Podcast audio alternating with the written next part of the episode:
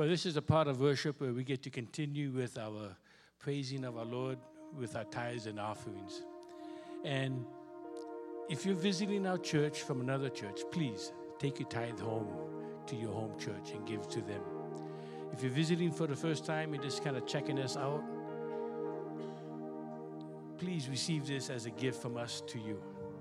But if you call this a home church like I do, please join us in continuing our worship with our tithes and offerings. And you know, here we are facing a new year, and I got to um, reminisce of this past year.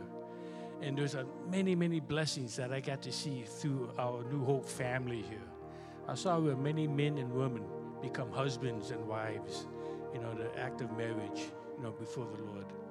And I got to see those same men and women become fathers and why um, fathers and mothers, you know, having newborn babies. And then in the families that are established, I got to see children become the older sister and older brother in the excitement of a family that grows.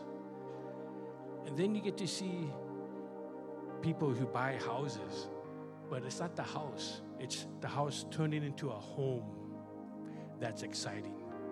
And it's just like our home here at New Hope that we get to call this a home, a family, and we get to support each other, encourage each other. And it's just been a wonderful year seeing all these things happening and counting the blessings um, that we get to witness for each other as well as receive for ourselves. And just the act of giving a tithe back to the Lord is just an act of obedience that He asks us to do out of relationship, just as a family has relationship with each other. So, as ushers get ready, I'll, I'll uh, pray over the offering. Lord, I just thank you for this time. I thank you that you thought me worthy enough to be placed in this family, for you to send your son to die for us. And I thank you for the blessings that you give us. And may you receive our offerings to reach out into the community and keep reaching one lost soul for you, Lord, at a time. And may you just use our church, our family, to be an instrument in doing so. And we just love you, Lord. I ask for your presence to be here, to be with each and every one of us. Lord, we love you. Amen. I'm so thankful that Jesus is always there. You know, when we come into a Christmas season and it comes and goes, there are different groups that we're still in. There are people who are really relieved that Christmas is done, everything is put away. Like they take down their tree right after and everything's put away. They're ready for the next. Some people like stretching it out. They, they wait till Easter, take down their tree. That was, that was my mom. Like the tree was dead. I'm like, Mom, this is a fire hazard. But then there are people who they just they, they, they hang with the season but at the same time understand that the season that we celebrate Christmas in is not about the holiday itself, it's about a person that we celebrate. Some of you are traveling, some of you are visiting, and, and maybe family have been traveling, so we welcome you also. Uh, it is a time for family. It is a time that we come together or we take a break together. Uh, sometimes when we take the break, especially right now, the children are on break. Many of us want to go back to work. We want our children to go back to school. Not because we don't want our children around. It's, well, maybe, maybe that. But it's, it's also our routines, our routine. I'm just joking, children. Our parents, parents love you dearly, dearly, dearly. Uh, but we just, we run into different routines and we have to figure things out. We have to change our daily patterns. Uh, who's going to watch the children? How are we going to do this? Uh, and then the bills come in you know after christmas we don't have money or we're trying to figure out how do we how do we now make things work out and it almost seems like christmas can become draining than it is joy to the world. But that's just the components that come with christmas. We know that the reason why we celebrate christmas is because of christ himself. We're ending our series today. We, we called it it's christmas and we talked about how the Christmas season becomes busy, but we can't be too busy for the Lord. We should be at least mindful enough to understand that, wait a minute, God is always there for us, so let's not become too busy in the season to give our, our hearts to God and, and things like that. But today, we're just going to talk simply about Christ every day. Because Christmas can come and go, and then we forget about Jesus. We kind of go back to our daily routines, but the good news is that when Jesus came to this earth, it wasn't just one time. He came once and for all. That when there was sin in the world, God so loved the world that he gave his one and only Son so that whoever believes in him would not perish but have everlasting life. So, because Christmas comes only once a year, it doesn't mean our hearts are only given to Jesus once a year. Just think about it. We can, we can be with Christ every single day. And we're going to learn a couple of things. We're going to turn to the book of Luke, chapter 24. It's in the New Testament, if you want to open up your Bibles and turn there. Some of you use the church app, so you can, you can take that out also, or if you want to use some notes that you're given. But when we think about Christ every single day, it's kind of like this relationship that we have with Him, where we liken it to wanting to be with our best friend. Because when you have a best friend, like growing up, you think you're going to be with that friend forever. In fact, when we're when we're younger, we say that to each other. We say, you know, we're going to be best friends for life. We're going to, you know, we're going to we're going to ride together. We're going to die together. You may not die together. You you might like know each other for a long time, but that's the feeling we want. We want our friends to know that you are valuable, you're important. So I want to be with you forever. Even though we're seven years old, even though we're eight, nine, ten years old, we're thinking this is going to be forever. I remember my, my friend, I think this was probably around fourth or fifth grade. Uh, we were good friends and we wanted to become blood brothers. you do not do that in our day to day. But back then, that's what we thought. We thought we just we would just become blood brothers, and we thought we were going to be with each other forever. But that was the that was the feeling you had when there was a good friendship, a, a good person in your life, that you wanted to be with each other forever. And then you, you kind of grow up and you kind of grow out of it, but you wanted to be best friends forever. We said that because of this thing called relationship. You know, with parents and even our children, at an early age, we cuddle our children. When they're brand new baby, we snuggle with them. Babies smell real good. You know, they just have that fresh baby smell. And then uh, as they continue to grow up, you still cuddle them. And then they're going to go into kindergarten and, you know, or preschool and kindergarten. And, and you hug them, you love on them, you squeeze them. And then they get older and older. And then you still squeeze them. And then there comes a, a point in, in their age that you're holding their hand. And they're like, no, you don't need to hold my hand. You're like, no, I, I am holding your hand. No, you don't need to. I'm, I'm old already. I can, I can hold my own hand. It's like, no, you're not. I know you're 30, but I'm still going to hold your hand. I know parents like that. They still cuddle their children no matter how old they get. But for some reason, from an early age to some point in their life, those things begin to subtly fade away or slowly fade away. Or when they hit 13, like everything changes. Like the mood changes. The and the children still love the parents. It just there's there's just a different emotion that they're going through and different changes that they're going through. That it seems like the relationship is on the rocks, or it's not good. And maybe so because maybe there needs to be a, a shift, even as parents, about the relationship as our children get older. But the one thing never one thing never changes is that we still want relationships. We still want to have this relationship with our children, and children, we still want the relationship with our parents. It's just sometimes we go through a rocky season. But deep down inside, there's still this longing for relationship. The reason why it's there is because God put it there. God is a relationship. So when He created us, He created within us the longing for relationship. That's why we have this relationship with Jesus. That's why we long to be with one another. In this story, in Luke chapter 24, I'm going to read from verse 13 to about 32. And this is after Jesus died on the cross and then rose from the grave. And it says, Now that same day, two of them, which were the disciples, two disciples, were going to a village called Emmaus, about seven miles from Jerusalem. They're not, there's, there's no Uber. There's no, I mean, you can catch a ride on a donkey or, or a camel, but they're going seven miles. So talk about walking with someone for seven miles. They're able to talk about things. So they were talking with each other about everything that had happened. So they're talking about when Jesus came, when Jesus lived on this earth, the miracles that he did, and then dying on the cross, and then the events that just, just took place, which was that day the tomb was empty. And they're wondering, wait, what is going on? So they're, they're having some, some emotional uh, discussions. And as they talked, and discussed these things with each other, Jesus himself came up and walked along with them. But they were kept from recognizing him. He asked them, What are you discussing together as you're walking? They stood still, their faces downcast. And one of them, named Cleopas, asked him, Are you the only one visiting Jerusalem who does not know the things that have happened there in these days? Almost like saying, How could you not know that these things were happening? And we still do the same thing today when we say, Oh, mom, this is happening. What? I never knew. You don't watch the news. I don't have cable. You don't have Facebook. I don't have Facebook. You don't have phone. I don't look. Like, I don't know what's going on. Well, these two knew everything that was going on.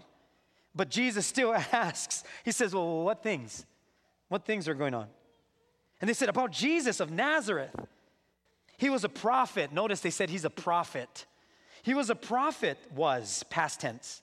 He was a prophet, powerful in word and deed before God and all the people. The chief priests and our rulers handed him over to be sentenced to, death, and they crucified him. But we had hoped. We had hoped that he was the one who was going to redeem Israel. And what is more, it is the third day since all this took place. In addition, some of our women amazed us. They went to the tomb early this morning, but they didn't find his body. They came and told us that they had seen a vision of angels who said he was alive. And then some of our companions went to the tomb and found it just as the women had said.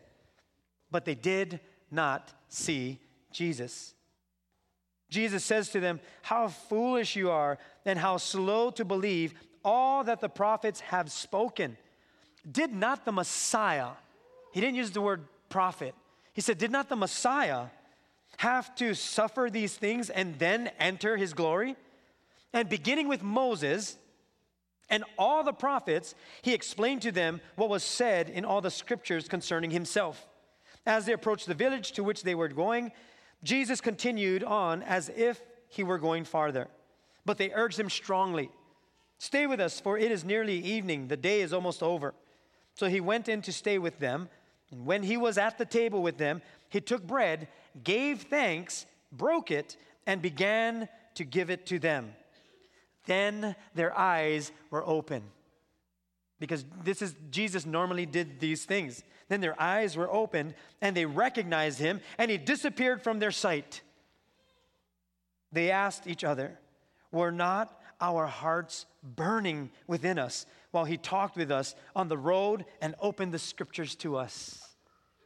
That, that's, the, that's the one thing they knew for sure that something was different when he was walking and talking with us, like our hearts were burning. No wonder things were different when he was walking with us. He, that was Jesus. And all that took place, everything that had happened, it's discouraging, yet when he walked and talked with us, our hearts were burning. You know that word that is used in this context, that our hearts were burning? It means to kindle. You know, like when you kindle a fire, you get the fire started. It means also to set a fire or to eat or to cook like you're preparing something, something is happening. It is often said that the church today is at a crisis because it is irrelevant to the world that is the world we live in today. In this article, it says, to say the 21st century church across all denominational lines is suffering is an understatement. It also says that the 21st century church is suffering. And then it says, new absolutes. The church must embrace or die. In other words, you know what the Bible, you know, you know what they're saying? They're saying the Bible is irrelevant, church is irrelevant. That's what the world is saying. It's saying you, you need to change the way you do things by the way the world goes. You have to now begin to change the, wor- the Word of God so that it fits where people are at. So that as you change the Word of God, more people will come to church because it relates to them where they're at. Can you see the subtleties of the enemy? He's saying, change the word of God so that people can relate to the word of God. Versus, God, you created me in such a way that you gave me your word in how I'm supposed to relate to you. That we're supposed to relate to God. I'm sure churches can do better. We can always do better. We're human beings trying to serve a perfect God. We don't have trained people here. Everyone volunteers. We're a, we're a volunteer driven church. You love God and you say, I want to serve, so you serve. But the good news is that our hope is not built upon us, our circumstances, or just us gathering together. The Bible is more relevant today than any post that we just recently read. The Bible is relevant because God's word is unchanging and is good for the soul. It's just it's good for us.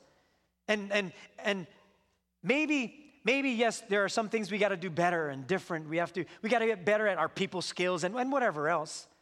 But more often than not, it's not necessarily the church or the word of God. More often than not, you know what it is? That our hearts no longer burn for the things of God.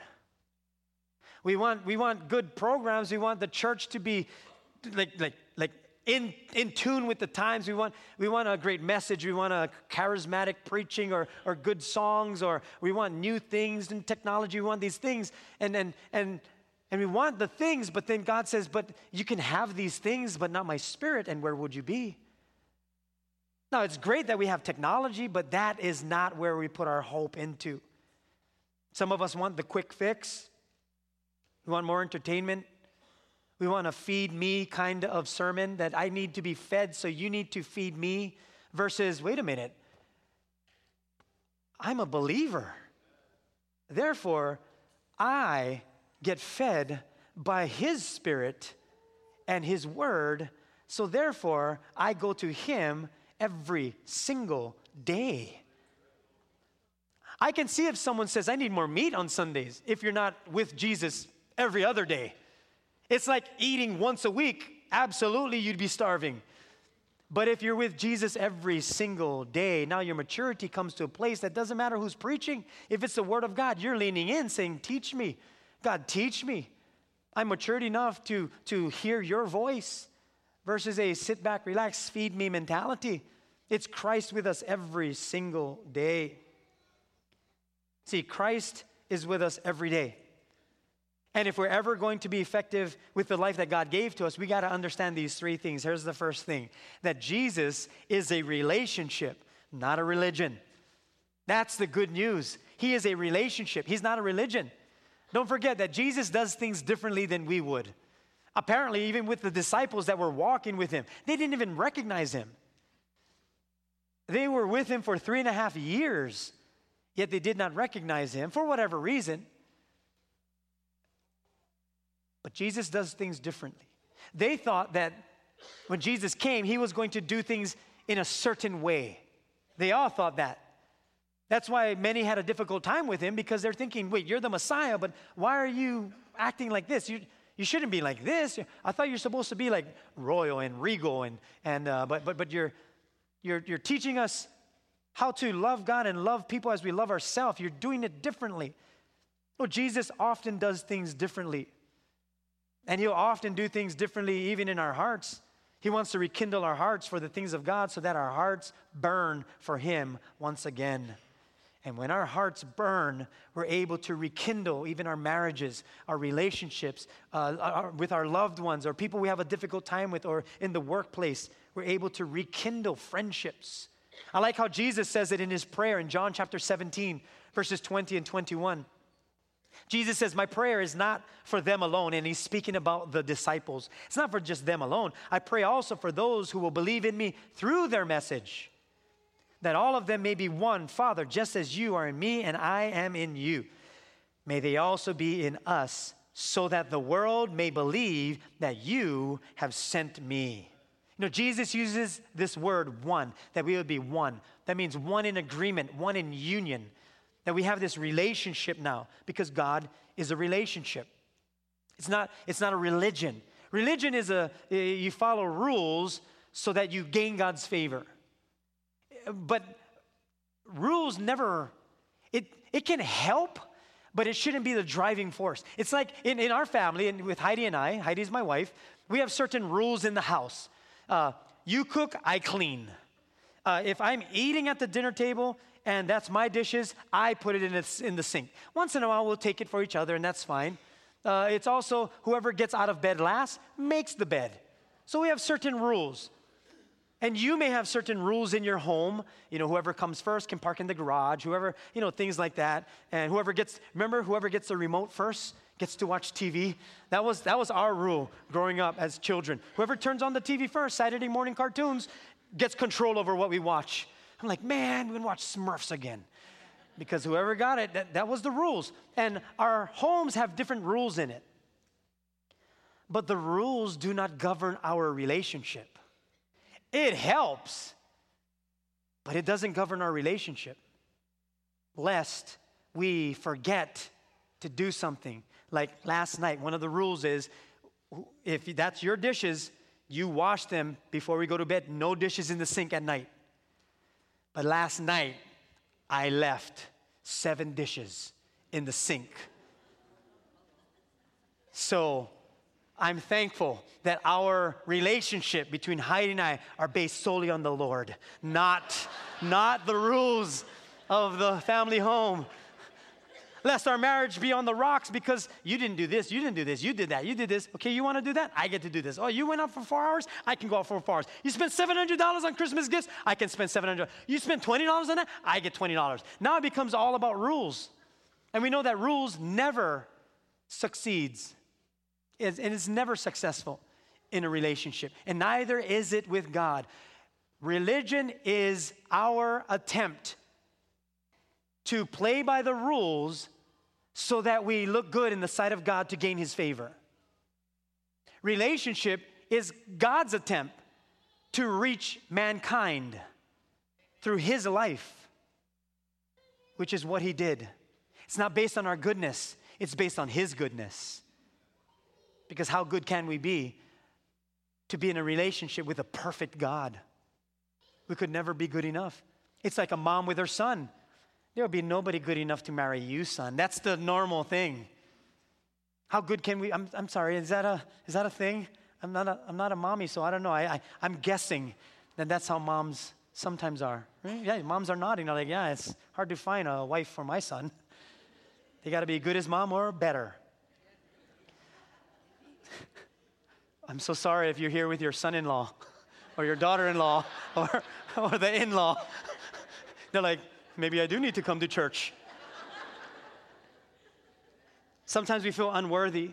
You know, we, we think we're so far from God or, or we sin that God doesn't want us, but we got to remember that God is a relationship. So this is, this is what he's very good at. He's super good at relationships. In other words, there's nothing you can do that will make God love you any less. And nothing you can do Nothing you and I could ever do that would make God love us anymore. He loves us that much. And religion tells us if you just do these things correct, then you'll be good enough. And God says, nope, in relationship, I already did these things because I'm already good. And we don't have to worry about that part. The second thing we need to remember is that Jesus gives us hope every single day. Jesus gives us hope every every single day. Now, how can he give us hope? Because it doesn't feel like there's hope. Like even as believers, we feel like, well, why is it still difficult then? Even as a believer, I believe in Jesus, but why is there still no hope? Because circumstances change. So I was hopeful this day, but now I'm not hopeful this day. Well, I liken it to a, a bank account. When I was in the elementary school uh, age, when I was, I don't know, maybe 10 years old, I remember I was able to open up a bank account and they would give me a card that I could go to the teller and withdraw money. I didn't have that much money, so I opened up the account with $5. And then because the games, you know, the arcade game, were only a couple of stores down, I would go to the bank and withdraw money to go play arcade. So eventually the funds ran out. I didn't know about banking. I just thought it would be pretty cool to have a bank I could go to and take out money. I didn't know it runs out. So I went to the teller, the, the outside the ATM, and I put in my code and then asked for money. And then a receipt came out. And it said, insufficient funds. I'm like, insufficient funds. I didn't even know what that meant. Insufficient funds. I felt so degraded. Like, I'm, what is, I know what sufficient is. It means like good. So, this is no good because there was no money coming out. So I, I, I kind of began to understand the concept of economics. Then I thought, wait a minute, that means whatever I put into the bank is what I can take out. Ah, I get it. I'm learning it. And some of us are still learning today. We're getting the bills. It's like, how come I don't have money? Well, you got to put in the money in order to take out. So that was my experience with my bank account. My cousin, on the other hand, he also had a card. And it seemed like he never ran out of money. And so I said, Well, you have a bank account too? He goes, No, no, no. I, I have this card that only under extreme situations can I withdraw money. I said, What do you mean extreme situations? Yeah, if, if I need food or things like that, or if I'm stuck somewhere. I'm like, We're 10 years old. Where are you going to go? The bus doesn't take the card. He says, No, no, this is my, this is my dad's card. And he said, if, if I ever need any help, then just go to the teller. And I'm like, We need help. The game room is still, it's right there. I don't have, I have insufficient funds. You have sufficient funds. So let's go together to the, the ATM machine and let's go get some money. And he said, No, under extreme circumstances. I said, This is extreme. Look at me. I need, I need money. I felt like an addict. That I, like I'm telling him, I need, I was an addict. I was addicted to machines, his uh, game room. And I was trying to get him to take money out of his account, trying to convince him to take money out. He still didn't take money out. Till this day, I mean, I forgave him, but till this day, I remember the feeling of how can you have money and I not have money? And you be so happy and I am so discouraged. It was because that wasn't his money. That wasn't his money. It, it was his father's bank account. The source of his money wasn't even his. So when he was withdrawing money, he had no sense of put more money in because it wasn't even his. My hope was only dependent on if I put money in. Then I could go to the teller and it's not even hope. I just would know that there's money in there. But then it would run out because it was built primarily only on me putting money in. Now, here's where we struggle with. For many of us, we think hope comes from our circumstances going well. If I can make more money, if I can keep this job, if I can get that career going, if I can do these things, that's when I'm going to be the most happiest. Now, don't get me wrong, those things help. It does help, but that's not the source of our joy. Those things run out. After a while, it is insufficient. But the hope that we actually have is not even ours to begin with.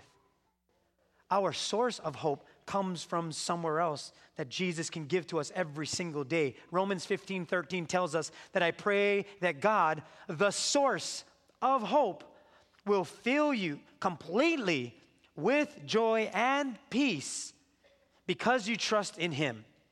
Then you will overflow with confident hope through the power of the Holy Spirit. You know that word, hope, is a state of confident hopefulness that events will be favorable. Yeah, it's, it's a confident hopefulness that events will be favorable. It's not saying that our hope is in the event, it's saying that, our, that we would have confidence that the event will be favorable, whatever circumstance, that it'll be favorable. That way, if our hope is not in the event, if the event doesn't go favorable, we don't lose hope. Because our hope wasn't in the event, it's just a state of confident hopefulness that the event will be favorable. So we're in a state of confident hope, not in the favorable event, but in the Lord Himself, because He's the source of hope. It's not going to be all the things that we have. It's not going to be money. It's not going to be social media or the life of people that we see in, in so, on social media that we say, that's the life I want to have. That's not going to be where our hope comes from, or another relationship, or a different career, moving out, or, or changing the church that we go to, or, or, or when others get their act together that will give us hope. It is God Himself that is the source of hope. And He will. And He does do it through the power of the Holy Spirit. If you're a believer and you believe in Jesus Christ, along with that relationship, comes the power of the Holy Spirit every single day. It is Christ every single day. The last thing we need to understand is that Jesus walks with us through life. He doesn't just give us life, He walks with us through life. And He wants to and is willing to walk with us through the most difficult times of life. Jesus is not going to do the things that we do in the way that we do. Sometimes He does things differently. Sometimes He doesn't do the things we want Him to do. He sees more than what we see, and He knows more than we do. But when Jesus doesn't do the things that we want Him to do, sometimes we lose faith and our hearts grow cold. We no longer burn for Him because we follow our feelings more than our faith in Him. And He says, You gotta, you gotta flip that around. You gotta follow me with faith not your feelings. Feelings will catch up later. That's what happened to these guys that were walking with Jesus. They were walking with him, they were discouraged, distraught, they were downcast because all of their hope was in what Jesus said was going to happen. But when the events didn't happen the way they wanted to, and Jesus died on the cross, he was crucified, they put him to death, and then he was buried, and then they couldn't find him. They're wondering, what is going on? Like, how do we even, where do we go from this point on? He's no longer here with us. They were so focused on the events that took place, they couldn't even recognize the Savior that saved them. And He was walking with them. We don't want to lose heart. We don't want our hearts to no longer burn for the things of God. That's why in John chapter 8, verse 12, Jesus speaks these words. He says, I am the light of the world. He who follows me will not walk in darkness, but will have the light of life. You see, He's the light to our life, He's the light unto our path. And when things seem dark and dim, He's the only one that can guide us. He's the only one. It's not going to be our circumstances, it will be His Spirit. That's the good news. That's the good news that we have, that our hearts begin to burn when Jesus speaks with us, talks with us. That's what happened to these guys their hearts were burning when he opened up the scriptures. He is the light to life. He is the light that illuminates our darkened world, even the words that we read in the Bible. The question I ask myself, and maybe for all of us, is when was the last time my heart really burned for God? Like I really burned for the things of God that I was so yearning for God. I was hungry for God. I was I wanted to be in his presence. when was the last time that happened? That I was filled with his spirit. And maybe, maybe today is a refreshing or rekindling of our hearts. That he would illuminate our lives every single day. Because he will do that. Not, not burn for the, you know, the, the, the best worship song, or I, because I know we have that. We walk in, it's like, oh, it's my favorite song. And then we, another one plays, like, oh, I don't like this song. It's like we can't worship to songs we don't like. But it's not about the song, it's about the song we're singing to the person we're singing to. It's the words that we're saying to our Savior. If there is a song that you don't like when it's time to worship God in song, then don't sing. Recite the words and speak that to God. It changes everything. Worship is not about us, it's about who God is, that our hearts would burn for Him. It's not about the things we do in church. It's not about a funny video or a heartfelt video or, or something that we do up here that, that makes us feel something. It's, it's His Spirit that we burn for the things of God. And I'm sorry to say that it's not even going to be a great message that a pastor speaks, as great as we try our very best to present the gospel in such a way that people find Him. It will only be by His Spirit that when we're walking with Him and the Word of God, which I'm thankful, we do have great preaching with all of our pastors. But if not for the Word of God and His Spirit with us, we got nothing. It'll be His Spirit every single day that we can come to him. That he's to walk side by side with us. Notice that Jesus showed up next to them walking, not with a horse or donkey or camel or on some carriage. He didn't just cruise up next to them and, and say to them, Hey, so what's going on? Where are you guys going? Like he wasn't lazy about relationship. He was letting them know that I'm with you throughout life. I'm going to walk with you step by step.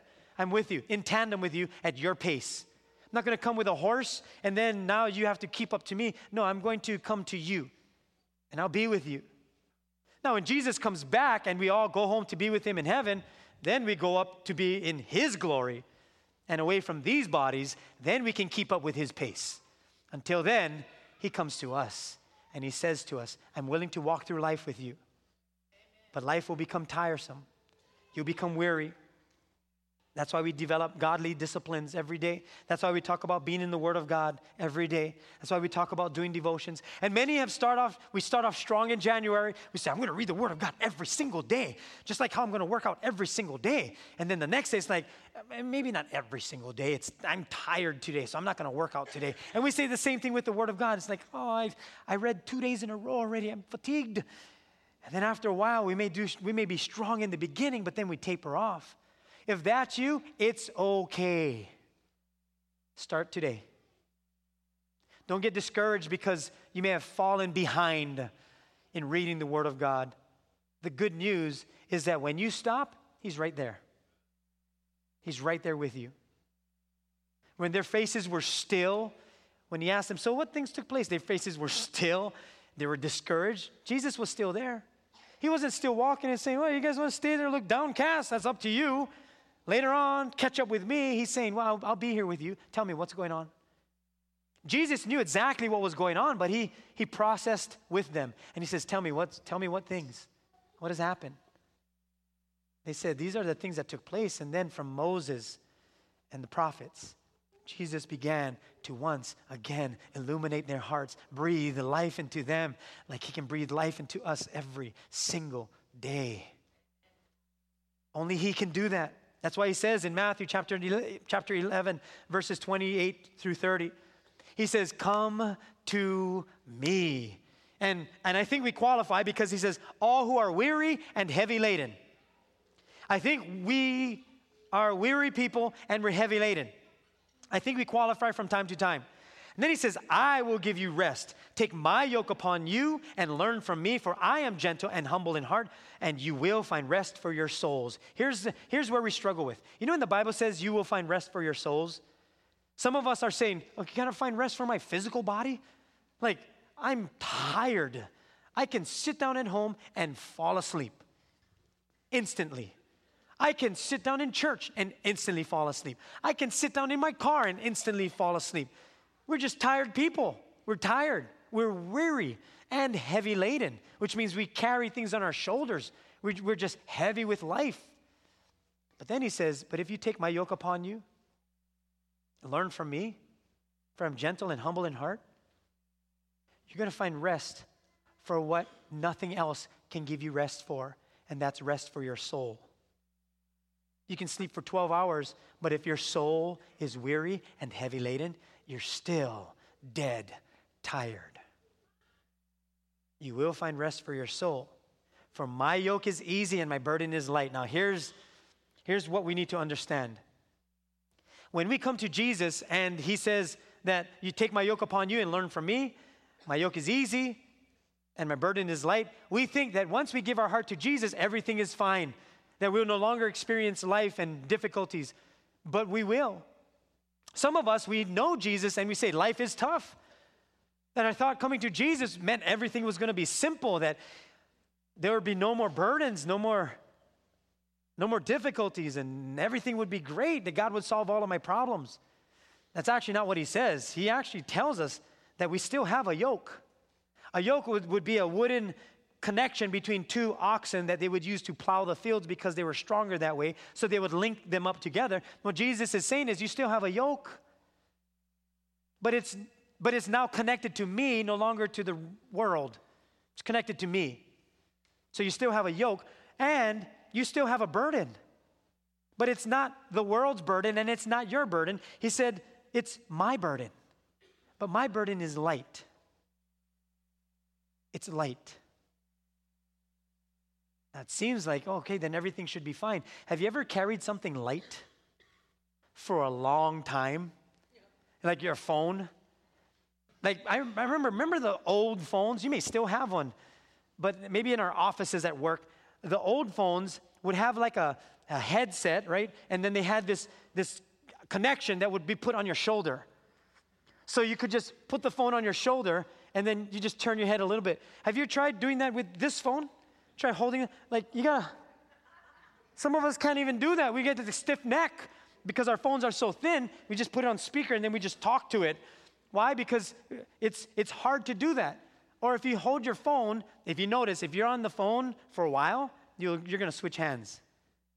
Or you're just gonna put it on speaker and leave it on the ground.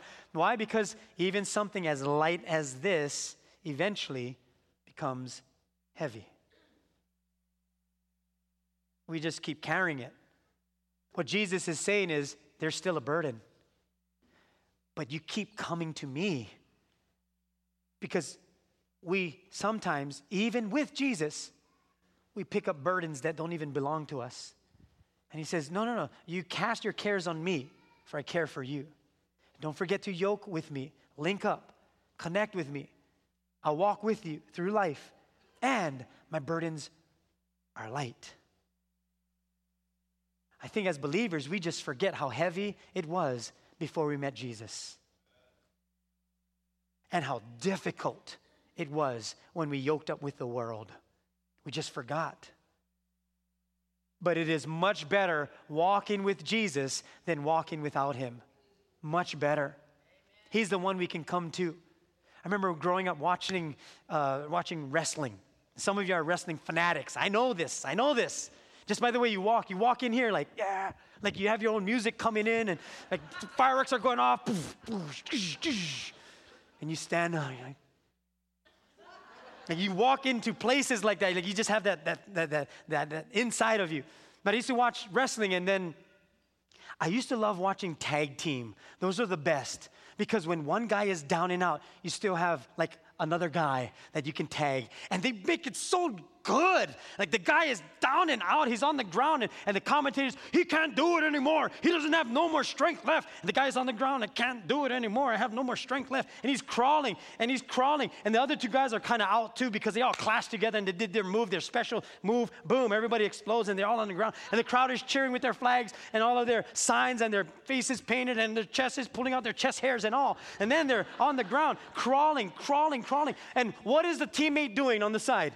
He's reaching out his hand. Like his hand is out. And we're all crying. He's like, come on, touch his hand. You just got to touch it. And they get closer, they're getting closer and say, he's going to do it. He's going to reach it. And he's just about to tag. And one of the guys drags his legs out. He's like, no, come on. And we're right in front of our TV. Come on, you can do this. Or you're there live because some of you went live and you're watching this. And they get so close and, and the crowd is cheering. It's like, touch his hand. Just, you can do it. And the guy is sweating. He's bleeding. He's tired. He can't even touch his hand. And then all of a sudden, he touches his hand boom, and, and, everything just goes crazy. And then the guy jumps in and he beats up the other two guys, body slams them, takes them over, and then there's a one, two, three, and it's over. And it's like, yeah. And then the other guy who was tired and weary jumps in and he's like celebrating. He's like, well, I thought he had a broken leg. What happened?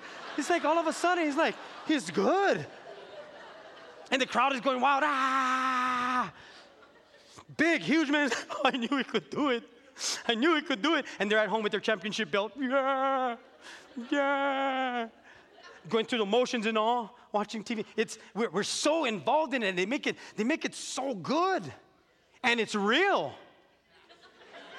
It's, just, it's, it's so good. And I thought, wait, wait, that, isn't that exactly what happens to us when we're down and out?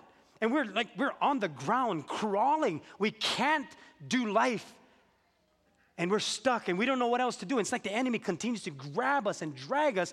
And Jesus says, Come to me, tag me. And he's like, Jesus, I can't, I don't want to go to church today. I can't get there. I don't know. Just get there. You're gonna feel better afterwards. We always say that to ourselves. I want, I want to get into your word. I wanna, I wanna pray, but I don't know if I'm good enough. And it's it's like we're just there, and Jesus says, I'm good enough. And he tags and then he comes into our life and everything changes. It's like he takes out the enemy and we're on the outside watching looking in and jesus just he just does what he does best. And he does that every single day. We're still on the outside. We're still tired. We're, we're still sweating. I'm sweating right now and it's still we still are bleeding. We're still going through hardships and pain but he says, Let me do life with you. I want to do this with you every single day. I'm willing and I will. And I'll show you. He'll do this every single day. Let's not chase after feelings. Let's not chase after the things that, that we think, oh, I, I just need, if I can just experience the things of God. It's, it's more than an experience, it is actually Him. Because there are false fires or false feelings. Even our feelings should never guide us. Feelings can catch up, but it's the Holy Spirit that guides us. I'd say today, let's come to Him. Let Him open up our hearts as we opened up the scripture. Let Him walk with us, spend time with Him. That's why next week, as we kick off our new series next year, we're calling it All Things New. And the first message of the year, next week, Sunday, is Let's Start with God because that's the best beginning. We're going to pray together. If you'd close your Bibles and put away your notes. You know, this being Aloha Sunday, it's, it's our mission Sunday also, and we're going to pray for the special offering that we that many of you give towards missions. And if that's you, then we're, we're going to give you an opportunity to give. And for those who you, you just don't feel like that's what the Lord put on your heart, don't worry about it. Anytime you come here, don't ever feel pressured to give. Always listen to the heartbeat of God in what He's asking of you and obey Him. We should never leave the presence of God feeling guilty. We should always leave His presence feeling refreshed and uplifted and encouraged. And He'll always speak to us, and He's always good to us. Let's bow our heads for a moment. Lord God, we thank you for being our Father in heaven, the source of hope, that it is Christ every single day because it's a relationship. It's not a religion that we're in. That we, you, you're willing to walk with us through our entire life. And you'll be there with us. So thank you for the hope that you give to us. Fill us afresh today with your spirits. May our hearts burn for you, God. May our hearts burn for you. We do thank you for the opportunity to give towards missions. And we pray that as we do so, that you'd bless the giving so that as we use it to further the gospel, that more people will come to know you as Lord and Savior around the world and even in our own communities. May we never tire of the gospel. Lord, may we never tire of your good news because the moment we as believers tire of the gospel, that's the moment the world stays tired because there's no more hope for those who do not know you. Hope is found in you. So help us to be the people that walk with you every day. So that when people see us, they see you. And when they see you, they find hope. So thank you for all that you are, for being our God, the one that gives us hope, the source of hope. We're so grateful. And We pray this in your precious, holy, and matchless name. And we all said together, Amen.